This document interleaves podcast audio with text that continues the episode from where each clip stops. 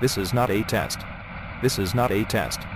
Please remain calm. Unburied dead are coming back to life and seeking human victims. Seeking human victims.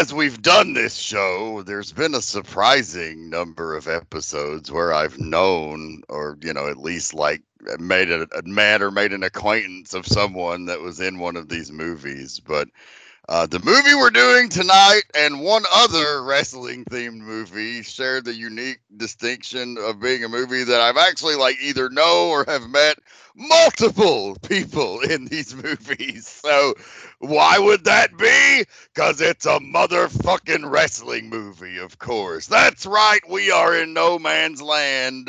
The bonus episode territory between seasons. We thank everyone who joined us for season 17, the Tobe Hooper Terror Timeline. It was a fun journey into the films of one of the greats. But now uh, we've got a whole lot of bonus episodes to catch up on from all of our great supporters and patrons over at patreon.com slash OG Scare. And you'll hear me possibly reference other movies and other episodes to go check out. It's all located there in our archive for $1 a month. You can be a member of the Seeking Human Victims family at the one good patron tier of one good scare and that will unlock 17 seasons of content uh, plus a plethora of things like we're doing tonight with the bonus episodes. And the bonus episodes do not always have to be horror themed. That's the fun of it sometimes. A lot of times they are but in this case uh, they we wanted to go in the wrestling direction. So big shout out to our executive producer, Casey Oliver, who sponsored this episode. We are going to visit the uh, controversial Hulk Hogan and Vince McMahon's first foray into filmmaking.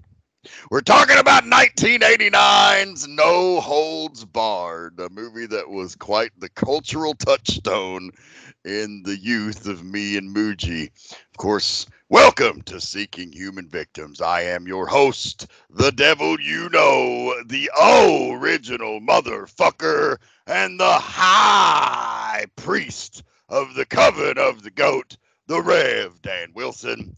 And I am here with my fellow uh, evil wrestling promoters, Dreamboat Annie. I won't be around when this check clears. Fuck. and also joining us for this delightful bonus episode, the one, the only, the great Muji. Why? What do we got here? A teeny winger.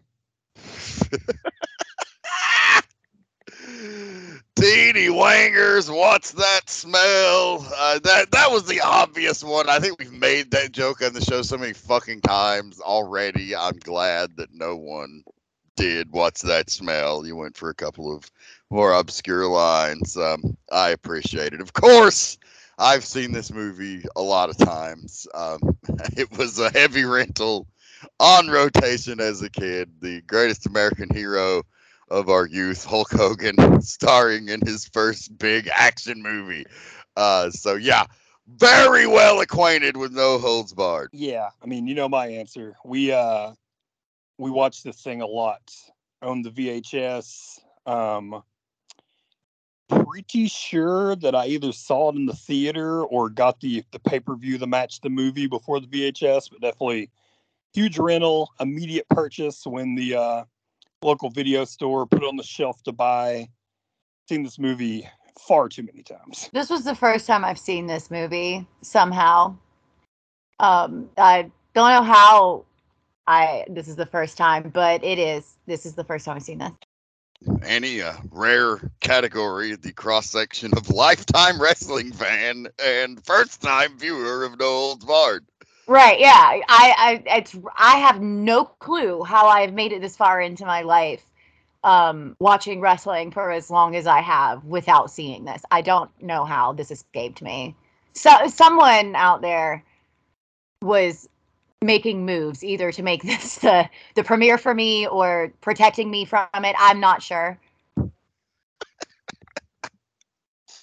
It's not one I've gone back to a lot in my adulthood, so that's probably why. I think we did like get the boys together and watch it years ago when we were doing that other podcast like that. You were probably like, "Fuck this." You, you didn't really participate in that one, so that's that's probably why you didn't see it. Yeah, but regardless, you've seen it now. indeed think- I have. Yeah, I think for me, yeah, it's the same. Watched it a ton as a kid. I do believe we got together to watch this movie, and then it's been like a hey, it's on new media situation, like where at one point I owned the DVD and have no idea what happened to that. And then it was like, oh, they put it on the WWE network. I guess I'll watch it again. But you know, it's been off there for years. So yeah. Probably like a hundred watches by the time I was like 10 and about four watches in the past 30 years. Well, we, we gave it another one tonight, and we're going to talk about it. But before we do that, of course, we're going to welcome our musical guest to the show this week, brought to you by your sponsors at Horror Pain Gore Death Productions. That's Horror Pain Gore Death.com. And tonight, Horror Pain Gore Death welcomes past co conspirators Fluids back to the roster, and they didn't come alone. Along with pathological gore grind entity Lipoma and industrial gore grind mutants Trocar, Fluids have returned with Dissertations, a split featuring four tracks of surgical malpractice and wanton disregard for human life. Previously available only on cassette, Dissertations was originally released on Halloween of 2022 by Scumlord Distro. This three way split sees Fluids continue to weave brutal death metal, gore grind, and harrowing samples with Piled 3, The Three Pile, the third installment in a saga pulled straight from the pages of Alarma magazine. Lipoma's eternal sufferings and dermatologic manifestations showcased warp warped experimentation on classic gore grind, infusing elements of blackened melodicism to create a singular sonic onslaught completely devoid of mercy. And newcomers Trocar debut with Wonder Cease, a tortured six minute odyssey that begins with fits of grinding ferocity and slowly devolves into lumbering industrial despair. You are sick. Dissertations is your medicine. Open wide for fans of Mortician, Torso Fuck, Impetigo, Carcass, Lymphatic Phlegm, Nasum, Exhumed, and Godflesh. Here is Fluids with Piled 3, the Three Pile, kicking off this week's episode of Seeking Human Victims.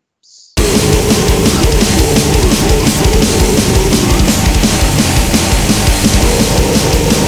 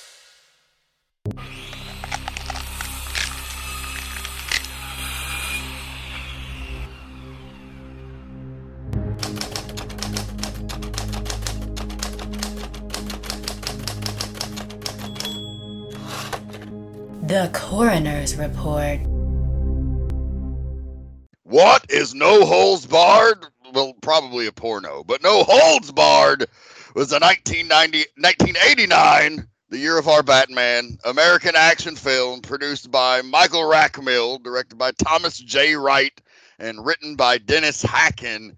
Uh, none of those guys' original vision probably made it to the final cut. Of course, it stars Hulk Hogan, who was an executive producer on the film alongside WWE founder promoter Vincent Kennedy McMahon. Um, the film is owned by WWE under the Shane Distribution Company. So before we even knew who the fuck Shane McMahon was, he was being referenced here. This was probably the most on-screen respect Vince McMahon has ever shown Shane McMahon. Which, God, yeah. that's a shoot. They were real. Um, they were real. Uh, they came up with some great names because you know their music division is just Stephanie Music. So Vince really thought hard on this. No, listen, listen. Okay, so growing up, like I actually, this is so funny to me to know this because I didn't know that until we're just. lear- I'm just now learning about Shay and Stephanie's individual little companies they got as children. Um, it's a great way to set them up um, for the future, I guess, if it's successful. But anyways, when I was growing up, there was there was a woman in our neighborhood who owned multiple businesses, a salon and a convenience store. Um, and she had two children, um, Tim and Tiffany. And so I'll I'll let you guess. We had Tiffany's salon, so I'll let you guess what uh, the the the corner convenience store was called. I would assume Tim's. Tim's Market. Yes. There you go. Yeah, the the Shane Distribution Company was back to my earlier comment. Met Vince McMahon, met Shane McMahon. Shane McMahon got my name wrong once and called me Dave for reference. It's just a funny little job, Dave. anecdote there. Thanks for all your hard work tonight, I Dave. I am shocked that I mean maybe nobody else heard that because if that would have been said in front of at least like two other people, you would have henceforth been known as Dave for years to come.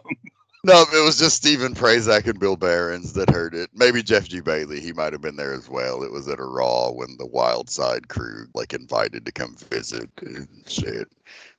Met Vince, he shook my hand, almost broke that motherfucker. That's you know, he takes that like "Rawr, man's man handshake thing very seriously. Um, and then I met Shane very briefly, and you know, it was just like, "Oh, hi, Dan Wilson, nice to meet you. Oh, great to meet you, Dave." Like, "Fuck." Hi, I'm Dave. My uh never met Shane McMahon, but did meet Vince McMahon when I was an extra on WrestleMania in Atlanta, and uh, didn't get a handshake, but did uh hear the classic Vince voice because we were uh, had been practicing. It was about two o'clock in the morning at this point, and we'd been trying to practice doing like the uh, the formation they do in the 300. You know, we're all dressed up as gladiators, and we're trying to do that. And we can't fucking figure it out, and um, some people have been partying hard all day that day because most of us didn't know that we're going to be extras. And so a couple people are like laying down, JT Talent being the main one. And we see Vince finally shows up. We've been working with Triple H for, you know, two hours. Vince finally walks up, and all we hear, like off to the side of the stage, we hear, God damn, we got gladiators laying on the floor. I don't feel bad. I too was yelled at by him. Uh, not in that a separate time. The, the the next time that I met him, when we were also extras, and uh, Uh. the, the Big Show farted in the gorilla room when we were getting ready to go out, and blamed it on Tank, and so everybody started giggling. Triple H included of, of all the people, like even Triple H is like trying to stifle a fucking giggle, and Vince just screams at the top of his lungs and slams his hand on the desk. Stop laughing about the fucking fart. So that was pretty funny. That's great. Legendary Vince McMahon story. Enough name dropping. We'll just pick up those fucking names. And we'll drop some more in a little bit. Uh, so the, the this movie you know, we mentioned all those names, writers, producers, directors. Throw those motherfuckers out the window because, of course, when the first draft of the script gets to Hulk Hogan and Vince McMahon, they say, What the fuck is this shit? And so they go and check into a hotel in Redington Beach, Florida for 72 hours where they did not sleep, likely due to the influence of uh, what some say would be a powdery white substance. Um, and they rewrite the entire script. So we probably had, you know, there was real money behind this movie. They had real actors and shit. Like, I there's probably a real, like, legitimate movie in the original script, but what we instead got was the 72 hour cocaine fever dream of Vince McMahon and Hulk Hogan. and the world is much better for it.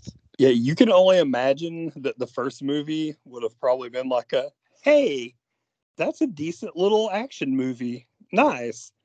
But um, would you rather have that, a decent little action movie, or would you rather have this? And I mean, the plot is is like you know Hulk Hogan is the main star of the World Wrestling Federation, but he's not Hulk Hogan. He's Rip Thomas, the Ripper. So instead of his trademark red and yellow, he's wearing blue and white. Um, there's a rival. super, it's super original, obviously, where they're like, what can we, I can imagine them being like, what can we do to make this character, like, you know, what do we do? They're like, well, how about he rips his shirt off so we call him Rip? They're like, yeah, that's nothing like you. No, that's perfect.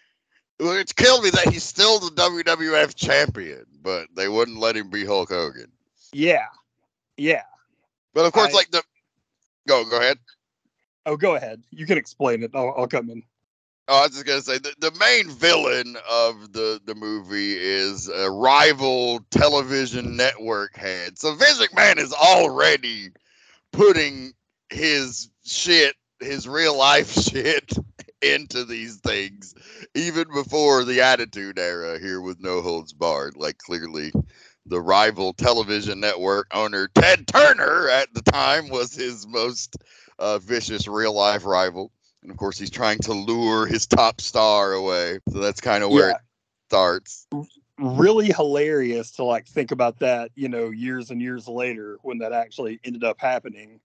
And that Hulk Hogan is portraying this guy that's like, I gave him my word, like I would never leave. And he's like, I'll write you a blank check. And that's, I mean, that's essentially what happened. Ted Turner wrote him a blank check. And he went there. So he didn't have the resolve of Rip, a, a one Rip Thomas. Yeah, and to further the the Ted Turner narrative, like so, what does he do? He goes and starts his own wrestling program to compete with the WWF, and um, yeah, that's where he finds Zeus, this ex-convict, former protege of Rip's trainer, who's gotten out of prison, and he's gonna fucking come fuck Rip up. So he wins this big battle of the tough guys tournament. We're off to the races um, I did have to laugh at Samantha Moore, the corporate spy character, um, who it, dude. In many ways, I feel like this character was written in as also a stand-in for Vince McMahon. Um, in some ways, because there's just like a lot of the dynamic of him and Hogan with him and her, like is he like living out some kind of fantasy where he wanted to fuck Hulk Hogan here? I mean, with everything at this point in his life that we know about Vince McMahon, which I'm sure is like 5% of it, I'm sure the other 95% of it, you know, his closest inner circle is just going to take to their graves. Um, I mean, yeah, that's completely possible. so she's sent to uh to seduce Rip, but of course falls in love with him. And there's this whole like romantic undercurrent storyline. But of course the big thing is is Rip and Zeus. And of course he's gotta fight Zeus in the big fight at the end. And eventually shoot kills him at the end. Yeah, the Uh, shoot kill. Wild fucking movie. Wild Yeah, I mean, is the WWE? I mean, is the WWF just over? Like in the because I mean, in this movie, he's working for the WWF. It's the real WWF because we, you know, we see Mean Gene and Jesse the Body. So you assume, you know, it's everything else is real. So I mean, if Hogan went on TBS in 1989 and like killed Sid, is there any more wrestling ever? is that the end of the business? Um, also, I would like to say, out of all the crazy things that happened in this movie, the number one most unrealistic part of it is that Vince McMahon would have let this fight happen on someone else's channel.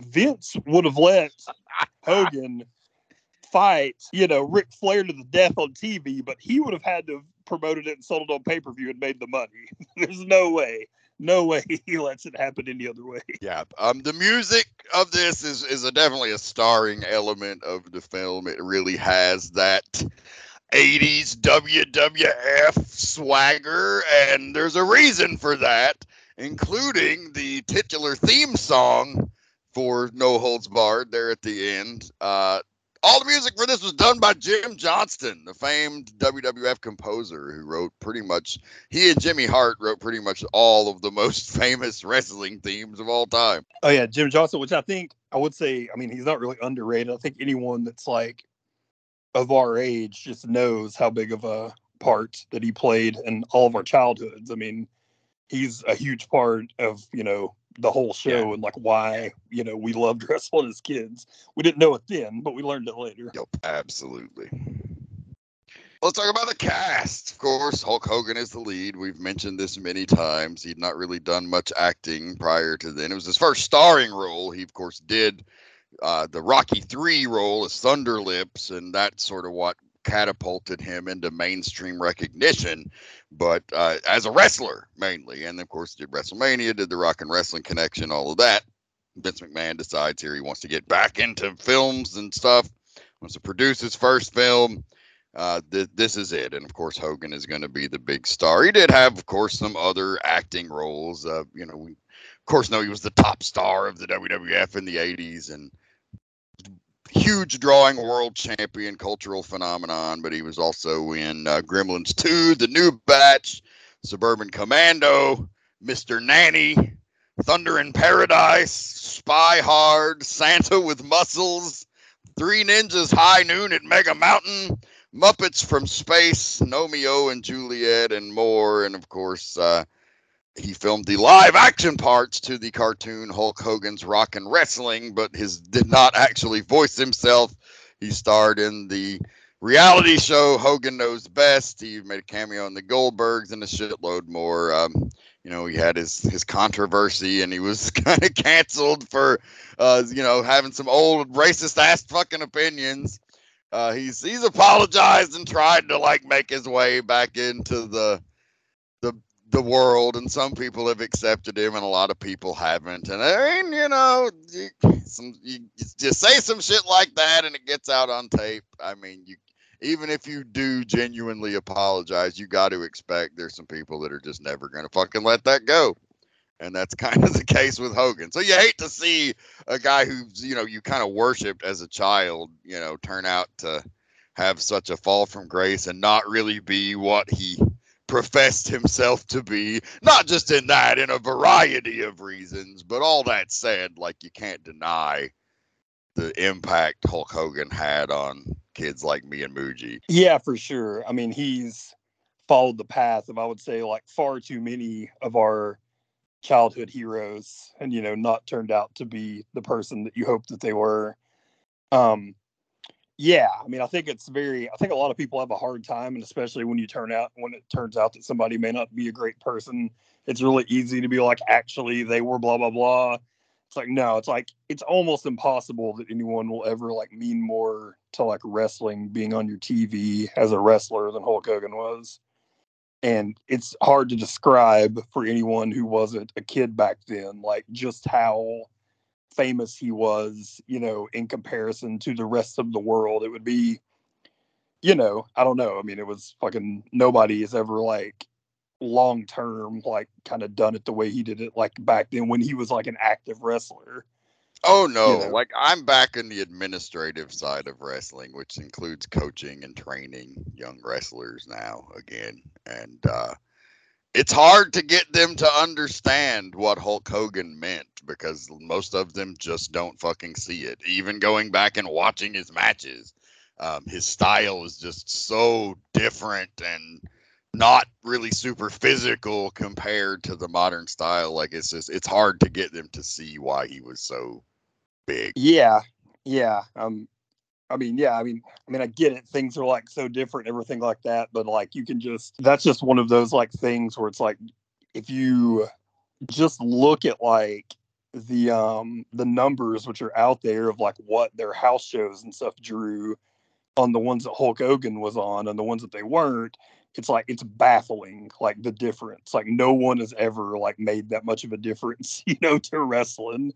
And it's very likely that, you know, there wouldn't be, you know, two wrestling promotions like with all these guys making all this money if Hulk Hogan wouldn't have come around when he did. Absolutely. And uh, of course, Hogan's the fixture, but there's a lot of people propping him up here. Uh, Joan Severance is our female lead. Samantha Moore. Uh, Joan Severance was in Lethal Weapon. She was in See No Evil, Hear No Evil, Bird on a Wire, Red Shoe Diaries, uh, Black Scorpion, uh, Mystery Woman, and a whole lot more. Uh, she also did a lot of TV, ABC After School specials, Mike Hammer, The Hitchhiker's Tales from the Crypt, LA Law, Love Boat, One Tree Hill, CSI Miami, American Horror Story Asylum, Masters of Sex, and NCIS Los Angeles. So still very active out there is Joan Severance, but uh, she she did her best female Vince McMahon in this movie, and Hulk Hogan breaks the bed trying to fuck her. yeah. I mean, she's not great in this, obviously. Um, she's not she's not given, you know, any sort of top tier uh, material here. Like I really feel like um, Vince and Hulk when they were coming up with the dialogue for this movie, like really all of the especially all of the scenes that were supposed to be like romantic really went with the fucking George Lucas fucking prequels version of like what a romance is. And it's a pretty hilarious lines they say to each other. And I mean, she's not great, but I mean, she was, you know, she was like a really famous like model, like like right pre supermodel. But she was one of the most famous models in the world, and this was one of her first, you know, things to try to go to acting. So she was kind of inexperienced, and then, you know, she got a, a script that Vince McMahon and Hulk Hogan wrote on a cocaine bender. So what do you want?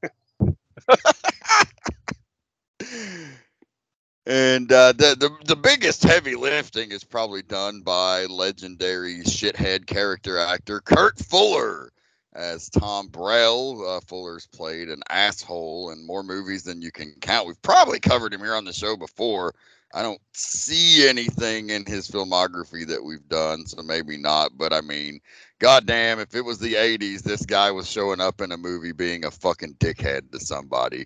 He was in The Running Man, Elvira, Mistress of the Dark, Red Heat, True Believer, Ghostbusters 2, Under the Boardwalk, Bonfire of the Vanities, Wayne's World. He is uh, the, the main heel in Wayne's World.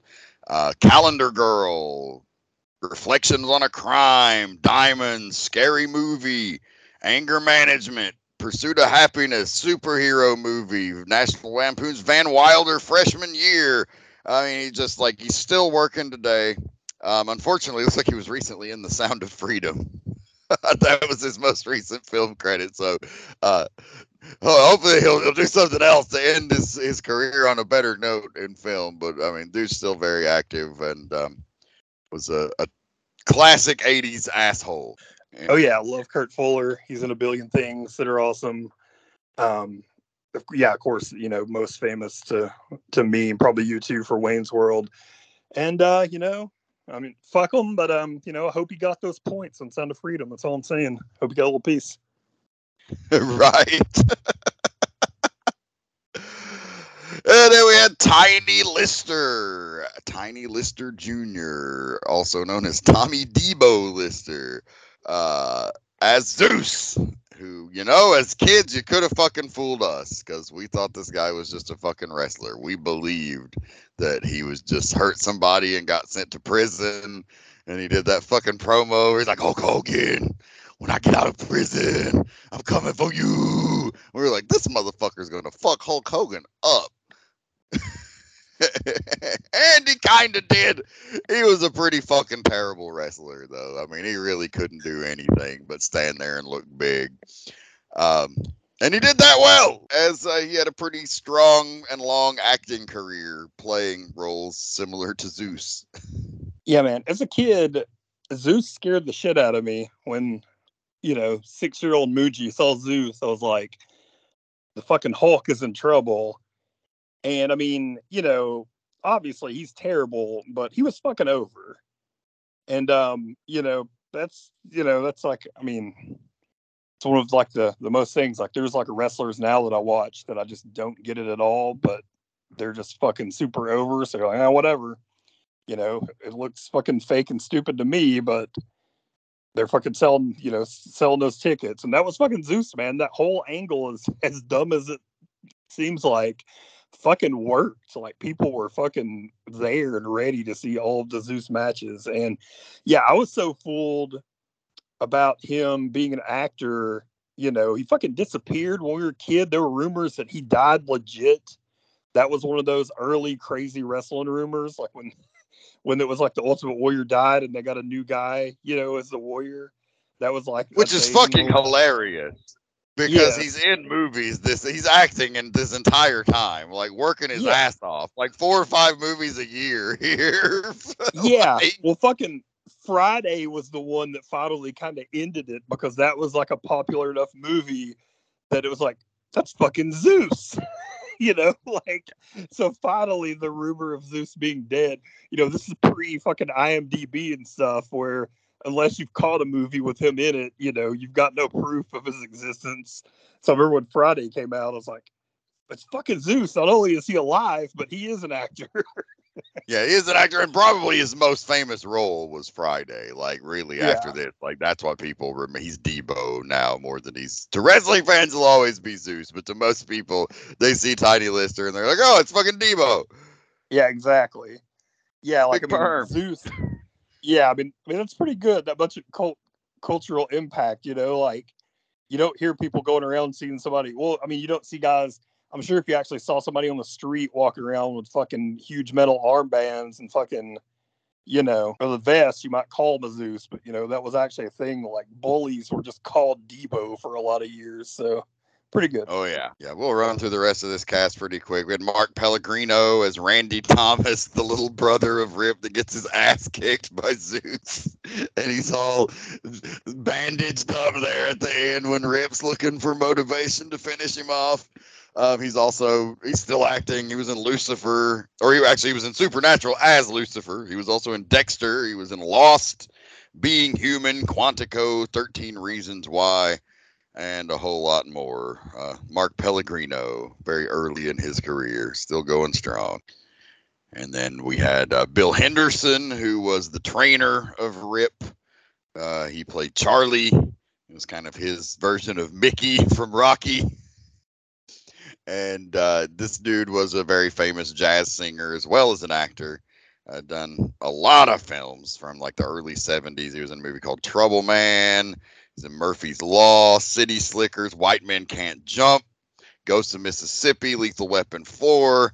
He was on Happy Days, Sanford and Son, Good Times, The Jeffersons, Hill Street Blues, MacGyver, NYPD Blue, Beyond Belief, Fact or Fiction, uh, ER, Malcolm and Eddie, Seventh Heaven, My Name is Earl, and more.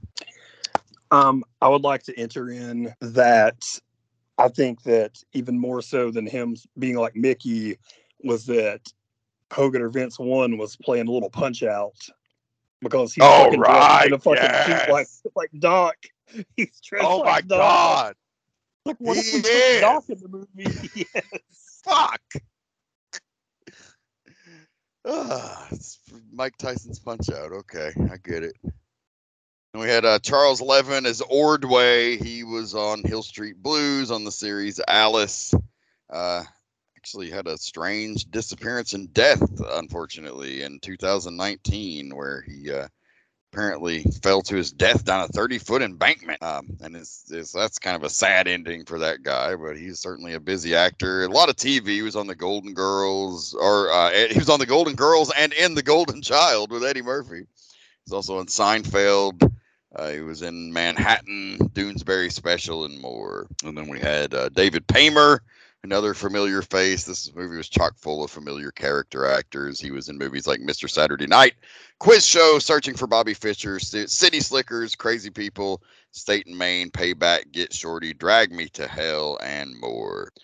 And then we had Patrick O'Brien as Craig, who uh, starred as Spike in 976 Evil in 1988 which is also the directorial debut of Robert Englund. That's what he's best known for. We had a lot of wrestlers appearing in this. Big Jeep Swenson, uh, who actually was mainly a world class star, came back to WCW as the Ultimate Solution in like 1996. Uh, he was Lug Wrench Perkins. Another person I know and I'm actually friends with, Bill Eadie, uh, was Jake Bullet. Uh, he Bill Eadie, wrestling fans would know him as Demolition Axe. Uh, he was also the Masked Superstar. Older fans would know him as that uh, from Georgia Championship Wrestling. But in this, he's a weird looking dude with an afro named Jake Bullet, who's uh, doing a job to the Hulkster to start the movie. Jake Bullet, great name. Yes. And then uh, we had Stan Hansen, who I've also met. He was friends with my uncle. Um, don't really know him, but did me and Annie both got to have a fairly lengthy conversation and spent a little bit of time with him at a convention, uh, hanging out with Gypsy Joe a few years ago, and he was super cool. And has one of the more memorable roles in this movie as the the Neanderthal who screams tiny wangers and has the the inbred sister that he's most likely having sex with. And then we had uh, Rebecca Wackler as Miss Tidings, Bruce Taylor as Miss Johnson, Mean Gene Okerlund as himself, Jesse the Body Ventura as himself, Howard Finkel as himself. Also met the Fink once. He was very nice. Uh, Joey Marella, the late son of Gorilla Monsoon, also late, uh, was was in this as his, himself. Uh, Rick Allen played an unnamed wrestler, and another dude I know pretty well, Marcus Alexander Buff Bagwell, was an uncredited young, very young extra in this film. Um, I like uh, Mrs. Tidings. I just remember her because of, you know, she got fired by. she got fired by Kurt Foreman. Mrs. Tidings, take a leak. Uh, what the fuck? So I guess well, I, like the other movie would be Ready to Rumble. I don't. I have to count when when we finally get around to doing that one as a bonus episode on who who I know more people in. So far, No Holds Barred wins this by a landslide of the movies we've done. And then uh, shooting dates and locations. It was shot in May of 1988 in Topeka, Kansas, and Atlanta, Georgia. Enemy territory for Vince McMahon. Man, the um the movie is shot um where fucking Ted Turner is at. That is very, very interesting. And with that odd and interesting fact, let's open the door to the auditorium. Strange truths and morbid curiosities will be revealed inside the auditorium. Mhm. Odd and interesting facts. To promote the movie, Tiny Lister was brought into WWF. We talked about this, but apparently um, the storyline was that he was angry about losing in the movie and that he could beat Hulk Hogan in real life. But we mentioned he was not great. Uh, he did cause a lot of excitement, but he only wrestled three matches in his whole career there. The first was a tag match with Randy Savage versus Hulk Hogan and Brutus Beefcake at SummerSlam 89. And that was a big fucking deal at the time. Uh, the second was an eight man tag where he was eliminated by DQ. And then finally, since Vince accepted that the movie was a bust and wouldn't sell on pay per view by itself, he sold No Holds Barred, the match, the movie, which included the match and the movie together. Um, rumor has it that had it had been a success, the main event for WrestleMania 6 was actually supposed to be Hulk Hogan versus Zeus in a singles match instead of Hulk Hogan versus the Ultimate Warrior, which is what we got. And uh, there there was some shooting for for a guy that was not known to be particularly stiff. Hulk Hogan did accidentally break Zeus's nose in the filming, and then on another occasion, Hogan cut his hand open on the glass shards from the broken mirrors. They didn't even get prop mirrors to break. Come on. apparently uh, this was a a point of comedy during the Monday Night Wars. They joked about it a lot. Uh, there's an episode of Monday Night Raw where Jim Ross quips that had the movie did so poorly it should have been called No Profits Allowed. I love you, Jr., but that's a pretty fucking lame line. Yeah. Uh, Rip's finisher in the movie is a double running sledgehammer, which is the axe bomber that Hulk Hogan used as his finish in New Japan. And um, the the axe bomber was big over there, but it, it never made its way over to the states. Matter of fact, in Fire Pro Wrestling, some of the real wrestlers have fake names. Hulk Hogan is called Axe Dugan. That's really funny.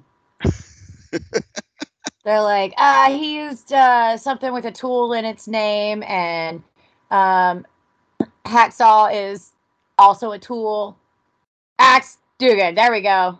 Perfect. Nailed it. Another tool reference. Eh. Now we, we mentioned the color scheme change in this, but uh, it's not the first time Hogan had worn blue and white with red um, trim on his gear. He, he did that a lot in the mid 80s before the red and yellow became like his signature look. So he just kind of went back to that. The match, the, the movie's title became the name of a match type in the WWF in the mid 90s. I mean, it, it's it was used before the movie as well, but WWF kind of capitalized on it for those kind of anything goes types matches, which they didn't do a lot of in those days.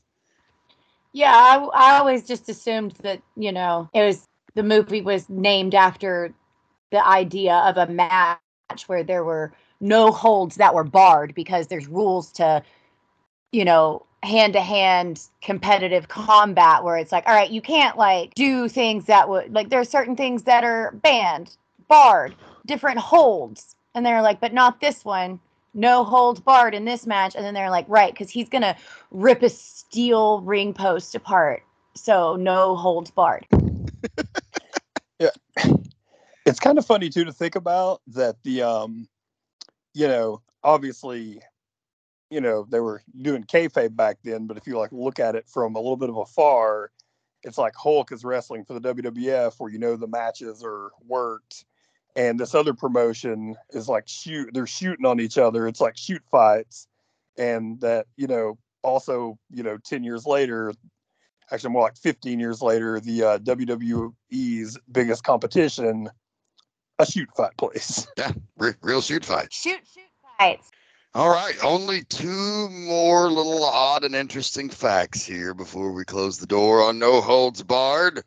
Um, one was that uh, there was a vicious internet rumor going around that uh, the the little person in the cage was a young Peter Dinklage, and that's because people on the internet are fucking idiots. Uh, that was played by Rick Allen, who I mentioned earlier. Uh, he was called Short Headbanger. Was his official role.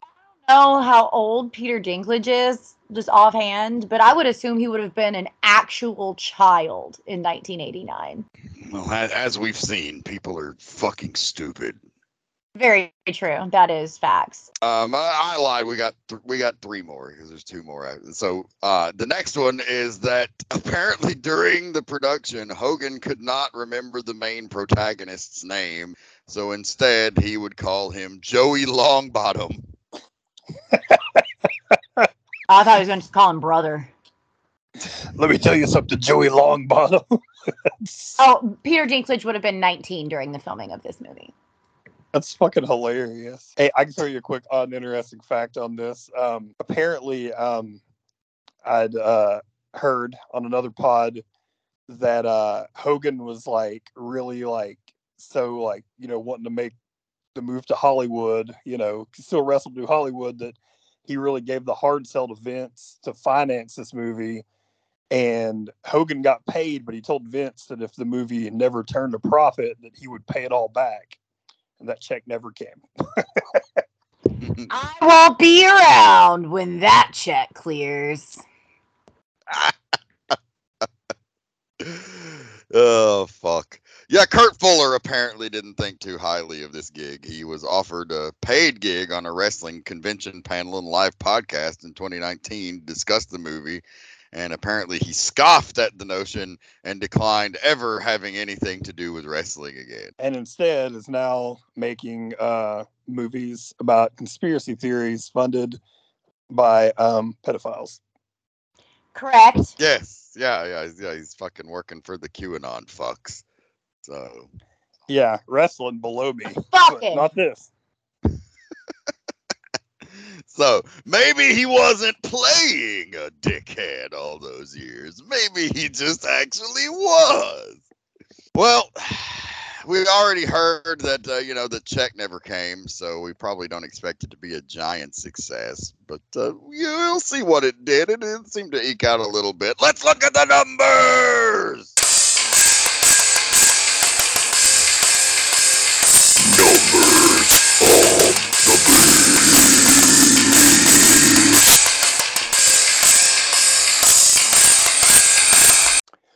Right, Numbers of the Beast. This movie was released on June the 2nd, 1989. And uh, running time 93 minutes. Hey, if you're going to make this movie, make it a crisp hour and a half. I love it. Budget was estimated 8 million. The box office is rumored to have been a total of 16 million. Um, so you know, maybe it got like close to breaking even in the end. Maybe. So you know, it eked out a little profit, but not comparable to the popularity of Hulk Hogan in the United States at the time. Well, yeah. right. Yeah, I'm sure. I was gonna say it just depends on, I guess, like, well, because like they did the whole match in the WWF, and so it's like, do you consider the cost to advertise that match and put that match on to be part of the marketing budget for the movie or part of the WWF's marketing budget? So like, it kind of gets a little blurry. I guess that's why there's a big bold citation needed next to that budget because they could hide some of the budget in various ways by saying like no this isn't movie marketing it's WWE marketing but or maybe they went the other way so Yeah. what I'm I guess the short and short of what I'm trying to say is like was six, 16 million dollars is twice what they supposedly spent on it but did they spend an additional 8 million dollars trying to convince people to go see this movie Yeah, I mean that's totally possible, and I mean that's like a, I mean that's like a you know, and that's a total Hollywood thing, obviously. Of like, when you constantly see like movies, like for example, Blumhouse, who makes awesome movies, but you'll constantly see like, the movie had a five million dollar budget and it made fifty million dollars at the box office. Like, they never release how much money that they spend to market movies, which is oftentimes like way more eh, or comparable to the like budget of the movie. you know, like so who the fuck knows? Like that's one of those things now where like they're estimating like the Barbie movie, sidebar, really good, um, has made a ton of money. And they're like, well, Warner Brothers spent like some people think like two hundred million dollars to market it. So yeah, who the fuck knows? Who knows? Especially with WWE math, there's fucking no telling how much they actually spent to to push this motherfucker. But yeah, I totally agree with Dan. This is like kind of like the beginning of the downward trend of like their boom period in the 80s. So I'm sure that, you know, the 8 million or 16 million or whatever they invested in the movie could have been invested way better elsewhere, you know, considering just how fucking like much money they were making off the live wrestling business. Yeah, that's like because it started hot, so you almost got to think like had it been probably the original script that they paid for from professionals, um, it might have actually done well because it debuted opening weekend at number two, right behind the Indiana Jones and the Last Crusade. So it fucking, you know, it comes out of the gate like a freight train and then tapers off really badly after that. And then the bell rang. Yes, they, and then the bell rang. to to quote a wrestling turn of phrase, uh, critical response, as you can imagine, was not very good. Uh, it sits a ten percent on Rotten Tomatoes today, It was described as tremendously crude, unapologetically manipulative, and aimed directly at easily entertained 13 year old boys. Correct. Yeah, and six and eight year olds. Uh, the LA Times gave it a positive review, though. It said it never takes itself seriously. And the director Tom Wright, who had directed TV's Beauty and the Beast, has fun with the wrestling montages. Uh, Hogan himself has an appealing screen presence, like a gallant teddy bear who goes berserk every 10 minutes or so. the Philadelphia Inquirer said from now on, or for, it says for months now, Dustin Hoffman and Robert De Niro have been sitting in their dens and nervously clutching their Oscars. They knew that an unprecedented challenge was looming to their preeminent standing amongst American actors the arrival of Hulk Hogan in his first starring role. Rumor had it, and No Holds Barred confirms, that the great man would love would do a love scene and even essay an emotional breakdown at the hospital bed of his crippled brother. There's no limit to what Hulk Hogan can do on stage and screen. After all, who's going to summon the nerve to tell him he can't? He may one day want to try Hamlet, and I can see the billing now. Hulk Hogan versus Felonious Felonious. But from what I hope is a safe distance, let me point out a few things about Hulk's work and No Holds Barred. It needs work, Hulk. To watch him is to behold the craft of acting placed in a half Nelson and gleefully choked to death. Cretans and people who take professional wrestling seriously, and I'm bound to say the distinction between the two groups is lost on me, will flock to No Holds Barred, and they will not be disappointed. Yeah, fuck you, guy. Pro wrestling is notorious for grotesquely bad acting masquerading as en- entertainment. And that, along with a screenplay and direction of spectacular crudity, is what you get in No Holds Barred. Hulk Hogan popped up in Rocky 3, and in No Holds Barred, he achieves the rare feat of making Sylvester Stallone seem sophisticated. So, some funny insults in that review, but that guy was like way up his own ass. Stallone has uh, been nominated for an Academy Award for acting. You piece of shit. And he says, It's all right, Dustin and Robert. You can go back to sleep now. what a prick. I mean, that's pretty. That's pretty funny overall. It's pretty funny overall. I mean, Hulk was more more so coming for, you know, Stallone and um and Schwarzenegger. You know, that was probably more of his goals was to come after those guys, and you know, they they too were safe. And if let's let's let's let's be honest with ourselves here. When he says pro wrestling is notorious for grotesquely bad acting, bad acting masquerading as entertainment, especially in the late 80s and early 90s, let's be real. He's not wrong. Fair. But he Still doesn't get to say it, acting They look down at it. It's like, fine, but he can't say that. exactly. If you're in wrestling, you can say that. If you're this fucking guy, fuck him. Um, Chicago Tribune's Gene Siskel remarked simply that it is utterly lacking in the campy quality of WWF telecasts. It seems like Gene was a wrestling fan and said that it didn't hold up. Um, in, in a 1991 review of Suburban Commando, Roger Ebert recalled that despite that Hulk Hogan's public image is aimed at children, his first film was surprisingly violent, sexist, and blood-soaked. Uh, Washington Post said his performance is as dreadful as one might expect from a man whose such limited skills outside the ring, made worse by a story that is at once more obvious and less inspired than your average WrestleMania script. It makes Rocky look like Citizen Payne. That guy thought he had a fucking winner with that line, buddy. Uh, New York Times said in No Holds Barred, Hogan's first feature film, the blonde mustachioed wrestling idol plays a professional gladiator who's so ferocious he can reduce a gym to rubble in five minutes flat and so sensitive that he spontaneously bursts into tears after his little brother gets beat, beaten up. The fact that nothing about Hogan really adds up no doubt helps his account for popularity. Randy was in a coma, you motherfucker. He wasn't just beat up. uh, you know, and more reviews of this similar vein. So we we don't need to keep kicking it while it's down. We know the people are saying it's shit. so we'll move along. If you want to own No Holds Barred, good fucking luck, because that shit was hard as hell to track down. Uh, but it is out there, and Dreamboat Annie and her lovely self is going to tell you about it. Yeah, so it was first released on VHS, Betamax, and Laserdisc in October of 1989. Um, and there it fucking sat for a long fucking time. Um, and it was eventually released on DVD with a digitally remastered transfer when WWE decided that, like, oh, right, we do own things and can put out our old stuff too. Um, so WWE Home Video put that out under the WWE Studios banner on July 3rd of 2012. Little Americana for you. Um, and then the Blu-ray disc release followed that in April of tw 2014. Those are the releases of this film. Um, if you don't own a copy of that, um, you can't buy it unless you like get it from somebody else who owns it um, and is selling it. And if you wanted to watch this digitally online streaming, like maybe um, on I guess uh, Peacock is now who owns the library for the WWE. They don't have it. Okay, it's not there. Peacock does not have this movie. Hulu doesn't have this movie. Netflix, no. Vudu, no.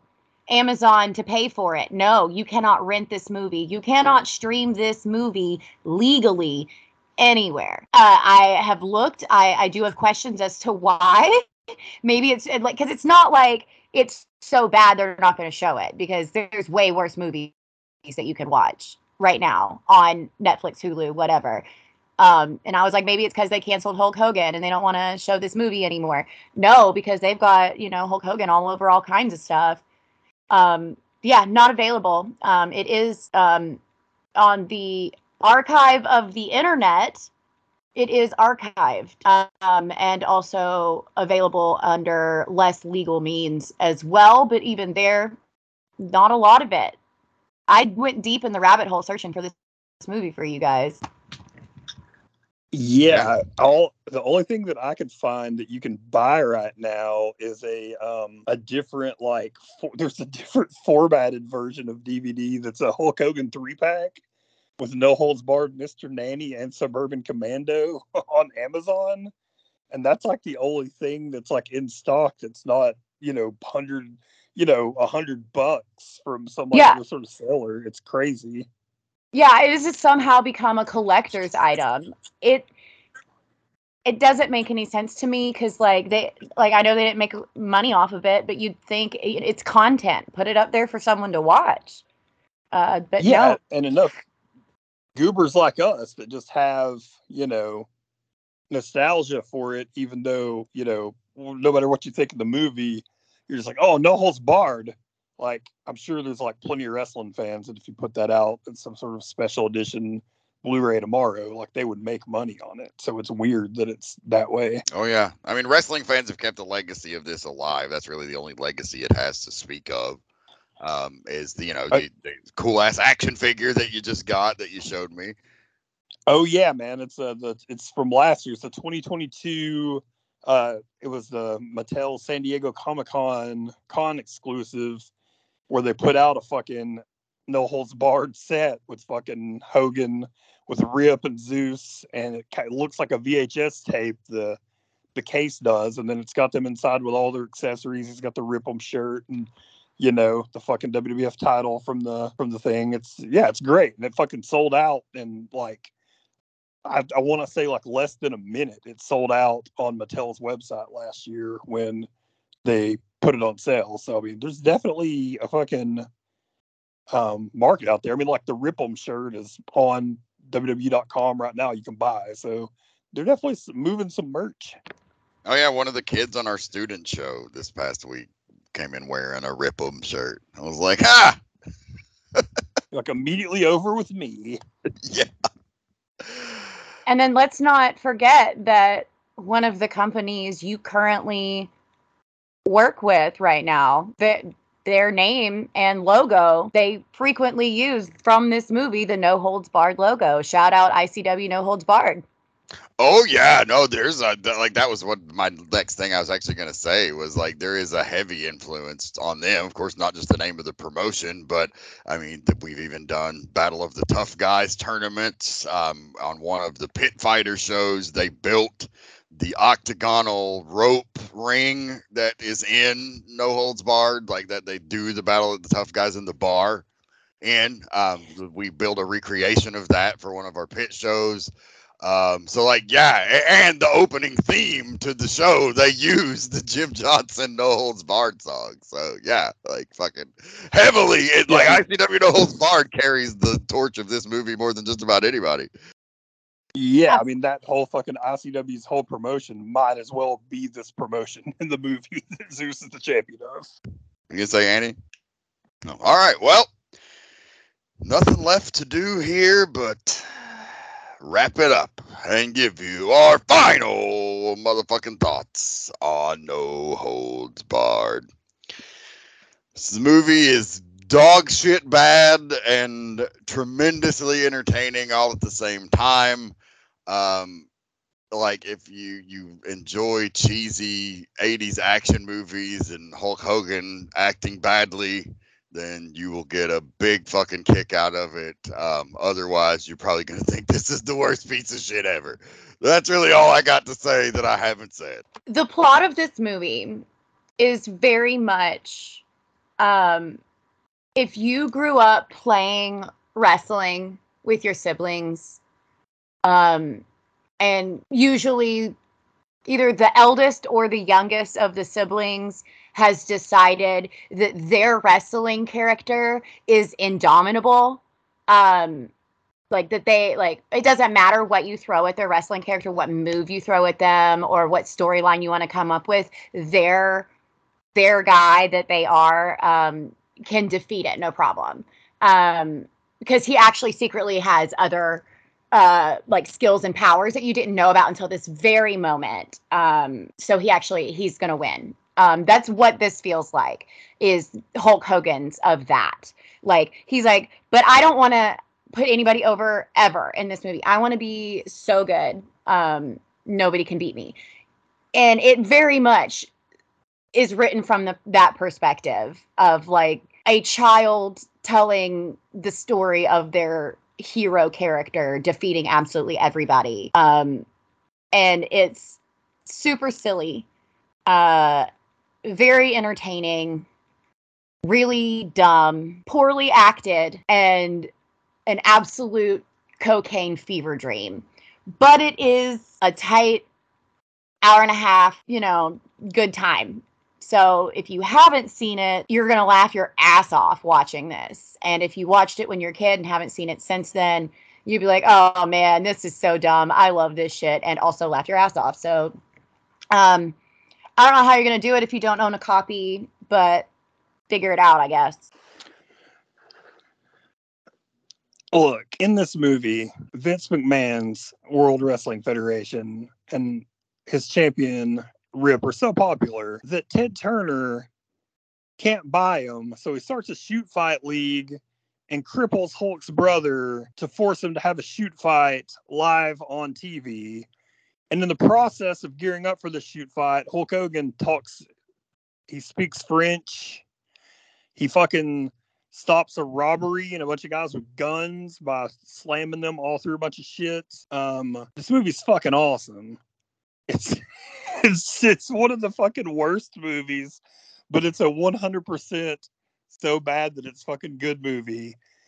Definitely, man. If you have any sort of like, you don't even have to like like Hogan or wrestling. If you were just like, hey man, do you love the movie Stone Cold?